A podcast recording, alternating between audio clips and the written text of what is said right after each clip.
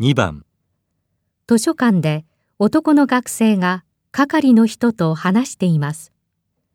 男の学生はどうして本が借りられないのですかこれお願いします。5冊まで借りられますよね。はい。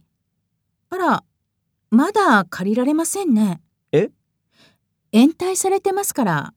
延滞あ、はい。でも、昨日返しました。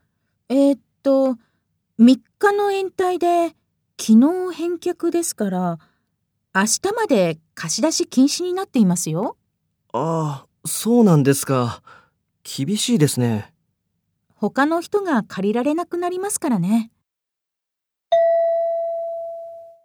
男の学生はどうして本が借りられないのですか